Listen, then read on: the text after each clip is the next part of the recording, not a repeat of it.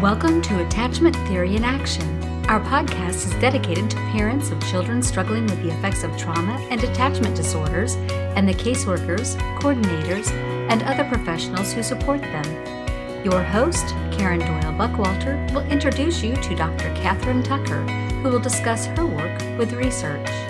Dr. Tucker is Research Director of the TheraPlay Institute, maintains a private practice, and is a play and expressive therapist, supervisor, and trainer. And now, your host, Karen Doyle Buckwalter. Well, good morning, everybody. Morning for us here right now. I'm not sure what time it'll be when people listen to this, but I have with me today Dr. Catherine Tucker, who is the research director for the TheraPlay Institute uh, she uh, also maintains a private practice and does some consulting and training and other things. And our topic today is going to be research. So, Dr. Tucker, I am like so excited to have you here with me today. And I'd like you to introduce yourself also and share a little bit more about your background. Sure. Well, I'm delighted to be here and that you're doing this. Um, I know I have several colleagues and former students who love listening to your podcast and um, finding out more things they can do to help families that are dealing with attachment problems. Um, I think it's still the, the great secret in therapy circles that um, too often doesn't get taught in graduate school. But um, I'm Catherine Tucker. My current position is research director at the Theraplay Institute um, which means I get to help develop new research projects and um, continue on doing other types of research, uh, seeking funding, etc., to ensure that um, play is continuing to be refined and that we're collecting evidence on what it does best and um, how it can help families. Great. Wonderful. Thank you. Great. And then I have um, a tiny private practice here in Terre Haute to um, keep my skills sharp. Um, and I also do a lot of training and teaching and this and that. Yes. And you, you previously taught at um, Indiana State University, correct? That's right. I was a professor for eight years with um, taught in the counseling program, the clinical mental health, and the school counseling programs. Um, I taught all across the curriculum all the all the classes you probably had to take in grad school, um, and that was lots of fun until it wasn't. And so now um, I'm doing research for TheraPlay, okay. which is always fun. Good, good. Well, um, one of the reasons I, I wanted to have this podcast and hear from you because of your experience in research is it seems like as I talk with other therapists across the country that they're being told by funders or insurance companies or their agency, you can only do this particular evidence based practice. Um, and sometimes um, that's trauma focused cognitive behavioral therapy, sometimes it's something else. And I feel like I have a real problem with that, that people who have no idea who we're working with or haven't met the child or anything are just saying, this is what the child needs, this is all we'll support you doing, now go do it. Um, so so I, I have that problem. And then the other concern I have is that what I have experienced is the, the model with the most research is not necessarily the most effective. So what are some, just in general, what are some of your thoughts just about those two points? Being kind of uh, railroaded into a model, being told this is what you have to do, and this idea that people seem to have if it has lots of research, then that's the best thing, that's what you have to use. Yeah, and it's a really interesting time for us to be having this conversation. Um, in the time between when we scheduled this talk and today, um, the big news development is that our federal government has eliminated the National Registry of Evidence Based Practices and Programs, which um, is under SAMHSA and for, I don't know, almost a decade, I guess, has been the clearinghouse for research um, on all sorts of different ways of working with people in the mental health and addictions world. Um, that disappeared overnight, literally. And we're sort of in a very fuzzy gray time right now as researchers in the mental health world. Um, we don't even know who's going to be the gatekeeper or how that's going to be done. Um, and the reason that's a big problem is that NREP, although it had its issues, which is a whole other podcast, um, was an impartial, nonpartisan, non um, financially based system.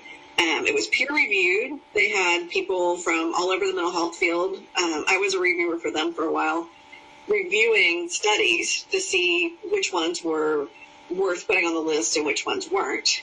And there was this whole very elaborate formal process that interventions had to go through in order to be placed on the list of options for practitioners to use that could be considered evidence based. Um, I was the person in charge of leading Theraplay through that process last, well, 2016, so I guess two years ago. Um, and that required huge amounts of work from the entire staff to get us on the list. Um, and the reason it was so important for that list to exist in the way that it did was that it helped protect consumers from clinicians who were trained in things like conversion therapy that are actually harmful. Mm-hmm. Mm-hmm. Um, and where evidence based practice is important is in that protection of consumers. Right. So, backing into your first question about um, people being railroaded into doing um, evidence based practice, yes, you're absolutely right. Um, and that's where politics happen. Um, but where NREP was important in mediating that problem was that any developer of any intervention could apply to be on NREP. And so, and what does NREP stand for? I know it's it's part of SAMHSA. Is that it was. it was, and so that stands for Substance Abuse and Mental Health Services Administration.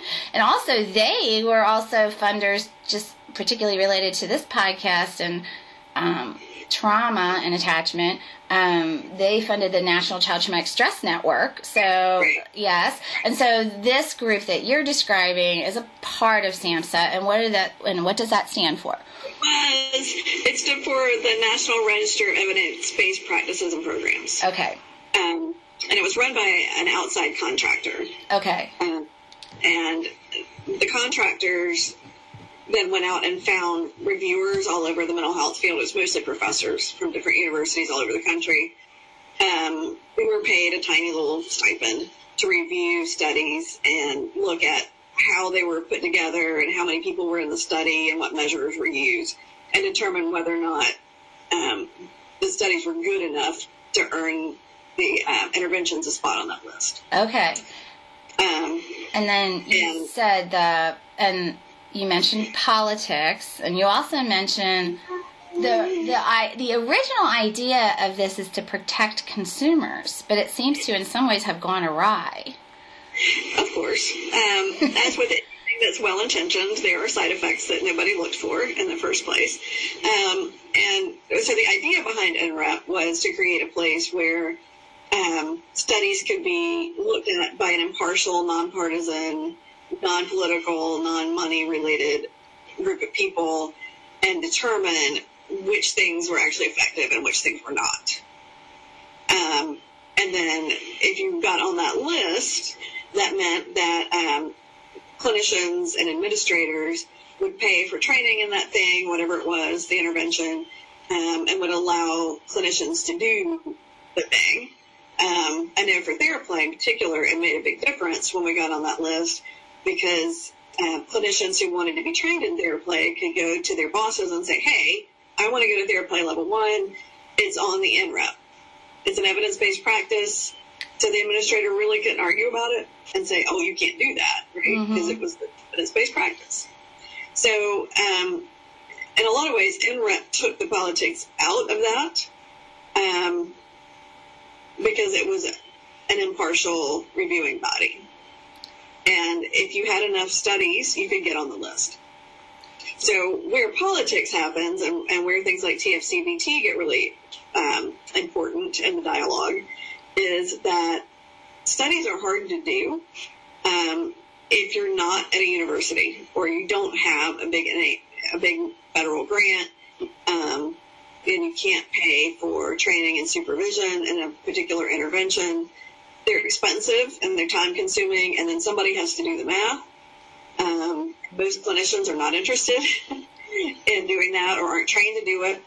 So if you have a great idea for this um, amazing intervention that's wonderful for kids with depression or whatever it is, um, in order to have that become an evidence-based practice, you have to figure out a way to do multiple studies to get on a list. So even though the review committee you were talking about was impartial, you have to have enough funding to do studies that it could ever make it to that review committee. Right. That right. can be a barrier in some cases. Sure. And so if we look at interventions like um, trauma focused CBT, or we look at um, parent child interaction therapy, PCIT, those are great examples of how interventions that are not perhaps best for children with attachment or trauma problems, and we can go into why in a minute, um, become very highly ranked and very popular. Um, PCIT in particular, which I'm more familiar with, came out of a university lab. It was created by um, professors in psychology who were not clinicians, um, loosely based on maybe some attachment theory and a lot of behavior theory as something that should work based on theory. And then because they had at their disposal lots of doctoral students and lots of money and lots of lab time and funding, they were able to push out a huge number of studies um, that showed that PCIT was more effective than being on a waiting list, for example. None of their studies that I'm aware of um, looked at PCIT versus child-centered play therapy or versus um, CBT or versus TheraPlay or any other intervention. They were just always versus waitlist controls, which meant people who weren't getting any therapy. Um, and so it was shown to be more effective than nothing. and because they had this lab, um, and they had lots of funding and they had some big names involved, they were able to push out lots and lots of studies. But when you sit and look at the nuts and bolts of how it's put together, it's actually an extremely manipulative therapy. Um, but in my personal clinician opinion, my professional opinion, is damaging to kids with attachment disorders. Um, because it undermines that fundamental basic attunement and attachment between parent and child by being manipulative and by doing a lot of time out, which is also damaging. Um, we've got this problem now of this very popular theory that's become a therapy that has a lot of okay research behind it um, that shows it's effective, but only shows it's more effective than doing nothing. Mm-hmm. And a lot of people are being told to go get trained in it. When I think over time, the story that's going to come out is that it's actually detrimental. Mm-hmm. Mm-hmm. Much like in the autism world right now, we're hearing um, for the first time from adults who went through ABA therapy, um, which is something behavioral analysis. Applied behavioral analysis. Yeah, yeah. applied behavioral analysis. Yes. Um, which we're now hearing from some adults with autism who went through that as kids, that it's it feels to them at the time to be abusive. Right? There's a big backlash from adults with autism now with that Mm-hmm. particular way of doing stuff. Mm-hmm. And as clinicians, we're going to have to take that into account and change some of what we're doing. Mm-hmm. I think the same thing eventually will happen with PCIT. Mm-hmm. Um, but at the same time, it's got this great research base. Mm-hmm. Mm-hmm. Yes. TFCBT is similar in that um, it also got a lot of attention and a lot of funding, had some big names behind it initially, um, folks who were able to get funding. But again, most of their research is looking at versus either nothing or um, people who were assigned to, um, you know, groups that read a book or saw a movie or something instead of getting therapy. Um, it wasn't versus a different kind of therapy. Mm-hmm. It was just a wait list. Yes, and I think that that also brings up another part of the question is something evidence based but people forget to ask evidence based for what. Exactly. Um, and I, it's also my understanding that a lot of the research for TFCBT was on single episode trauma, not Yes. the kind of trauma that we're dealing with many times that accompanies children that have attachment difficulties. We're talking relational trauma, complex trauma, developmental trauma. Um, it's a very different thing than someone that was in a car accident and Right. has PTSD symptoms as a result. Right, and I think you know, as a clinician, putting that hat on, um, TFCBT is probably fine for an adult client who is cognitively intact and has a fairly low ACEs score, um, and was in an accident or I had something bad happen, um, and they come in wanting to return to their functioning as it was 18 months ago or something. But when you're working with kids who've got early developmental trauma, pre-verbal trauma, repeated episodes of trauma, high ACEs scores, um, especially if they also have low cognitive function, um, multi-stress families, they don't have the bandwidth to do TFCBT. Um, in order to do any kind of CBT um, and have it be effective, the client has to be able to take what you talk about in session with faulty thinking and um, changing how they think about things and then apply it to real life Mm-hmm. and the kids that we see who have um, complex trauma and attachment problems, like, there's no possible way they're going to do that. Um, the insults to them developmentally are deeper in the brain and have to do with regulation and um, relationship. Um, and in fact, I was originally attracted to Theraplay as a very young, very naive therapist.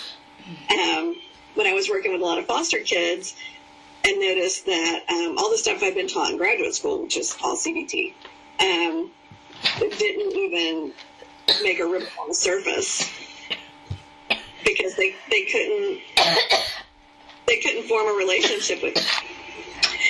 All right. And and so one of the things that you were starting to say, Dr. Tucker, is for any model to work, research, no research, or whatever, the client or the or the child or whoever needs to be able to form a relationship.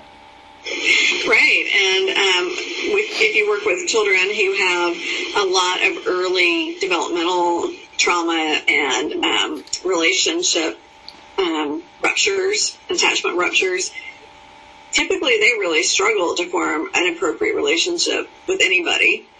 Um, and so that has to be addressed first, as do problems with the regulation. Um, if you really want to get me on my soapbox, we could talk about ADHD, but that's probably another podcast. Um, kids who get who come in for quote unquote ADHD, and you look a little closer, and you discover all this early trauma, uh, high ACEs scores, history in foster care, et cetera, so on. Those kids are never going to be appropriate to start out with with anything cognitive. Period no matter how great they are, because the insults were done developmentally at a point that insulted the limbic system and the brainstem and not the cortex. Right. Um, and we know now about trauma that when you're faced with any kind of trauma at any age, the first thing to go offline is your abstract thinking and your language. Yes. And when you get, well, first of all, when you're a baby or a toddler, young child, the cortex is not well developed. It's not really wired in yet. And if those insults happen at that point and need to be processed and digested, um, doing anything cognitive is never going to help that. mm-hmm.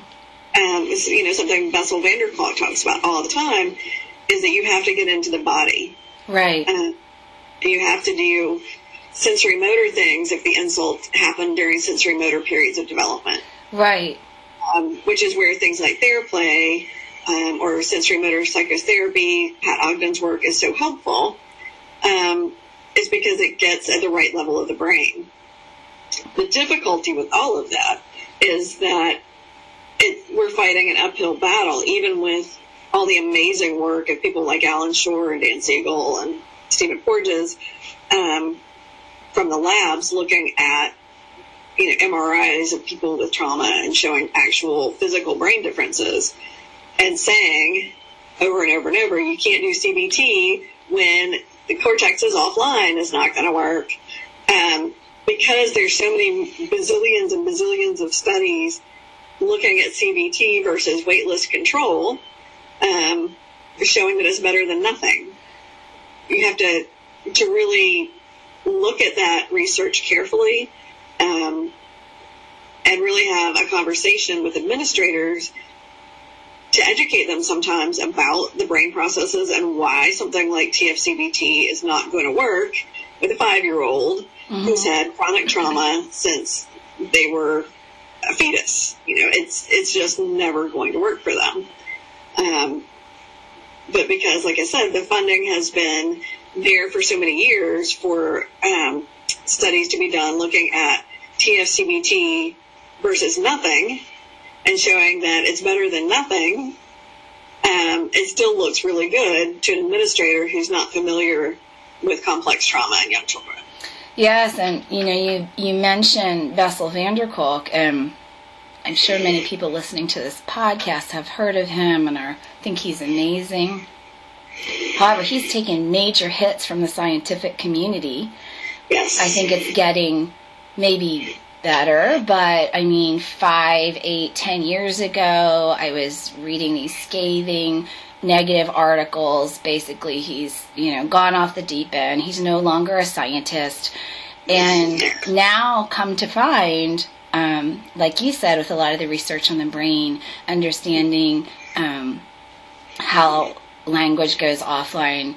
And really, at any age, language can go offline during Absolutely. a traumatic incident. You know, so I think sometimes, you know, I used to say to groups, you know, because this happened when the children were younger and language wasn't online, and um, and then I eventually learned, you know, that that's not necessarily true because the brain can go into that state. You know, we have the phrases "too scared to scream," or that people describe a traumatic incident just as a sensory experience and not a narrative what they smelled what they heard and you know so so we think what Bessel van der Kolk, Dr. van der Kolk is saying, we're like all behind it, but you nodded your head when I said he took and probably continues to take a lot of flack from the scientific community. Uh, yeah, totally. He's the standard bearer, and um, because he's a white male psychiatrist in Boston um, who has lots of publications and a good job and tenure, he can do that. I think it's probably been at great personal cost to him in terms of his stress level. But you know, anytime somebody's a trailblazer, they tend to take the flack from the the uh, more entrenched community, um, the more conservative groups, because change is is hard for all of us. That's why a lot of folks come to see all of us, right? Just because they're making changes that are uncomfortable. Um, but it is an important shift, and I think uh, Dr. van der Kolk and Dr. Porges and all those other interestingly white male scientists that we're talking about today um, are really pathfinding for for the rest of us in an interesting way. Um, but you know, we're talking about that, and I keep thinking about Phyllis Booth, who was the one of the founders of Theraplay, who has been saying this for 50 years now. Um, and because she's not an MD, and because she uh, didn't have scans to prove what she was saying about um, kids with complex trauma needing a nonverbal treatment format, um, and that we need to treat kids with um, who can't regulate by themselves. We need to help them co-regulate first and then self-regulate. My Phil's have been saying this forever. Um, but because she's a therapist and not an MD, she got poo-pooed all the time. You know, mm-hmm. it took a mm-hmm. long time for even the play therapy community yeah. to catch on and say, you know what, she's right. Yes. And now finally, medical research is catching up to Phyllis and other pioneers in the field.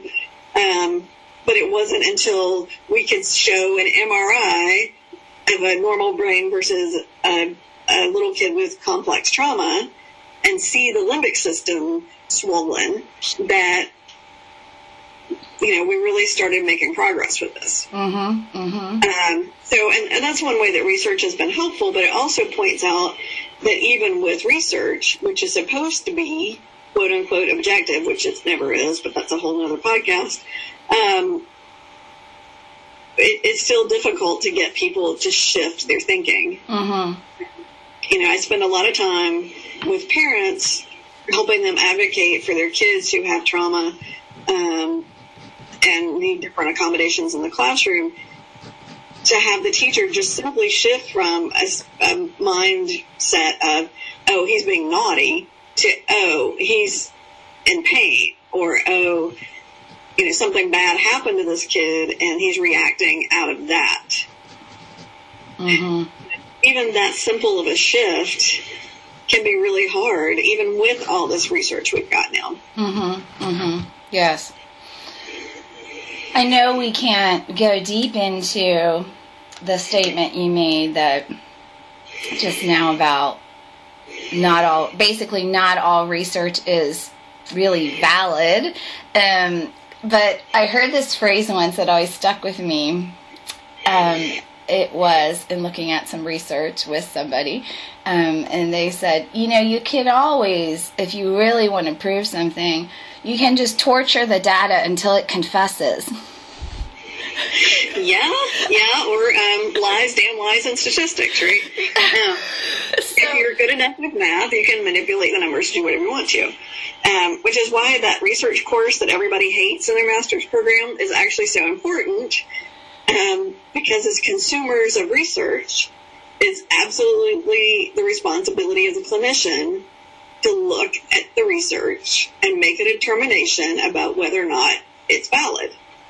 Um, if they if the research was done on three people and they were all white middle class you know grocery store clerks or something it probably is not going to apply to your hispanic client mm-hmm. right, mm-hmm. right. Um, and that's part of why NREP was so important getting yes. back to that yes because that was a group of professor types who um, were nerdy enough to think that this is interesting and fun and would do it in their spare time for very little money to look at the studies and fill in this very complex spreadsheet about which boxes they could tick off as far as how well the research was designed, how many people were in it, how well were the measures they used valid, and all that sort of stuff that clinicians do not have time to mess with.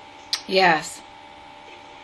And so now we're back in a position in a world without NREP that it's going to fall back on the frontline clinicians who do not have time to look at the research closely mm-hmm. and make a determination about whether or not this is something appropriate for their clients or not. Yes. And it's also going to fall on the clients to determine whether what their therapist is doing is good or not. Right. Now, and who has time for that? Nobody. Now, there is the other place that people tend to look about this topic, um, the California Clearinghouse, which. I know that that's um, a more specific, like a, a narrower. Um, I think it's it's more about child therapy, is it? Yes. yes. Yeah. So, uh, is that a good place for people to to, to look for evidence based practices?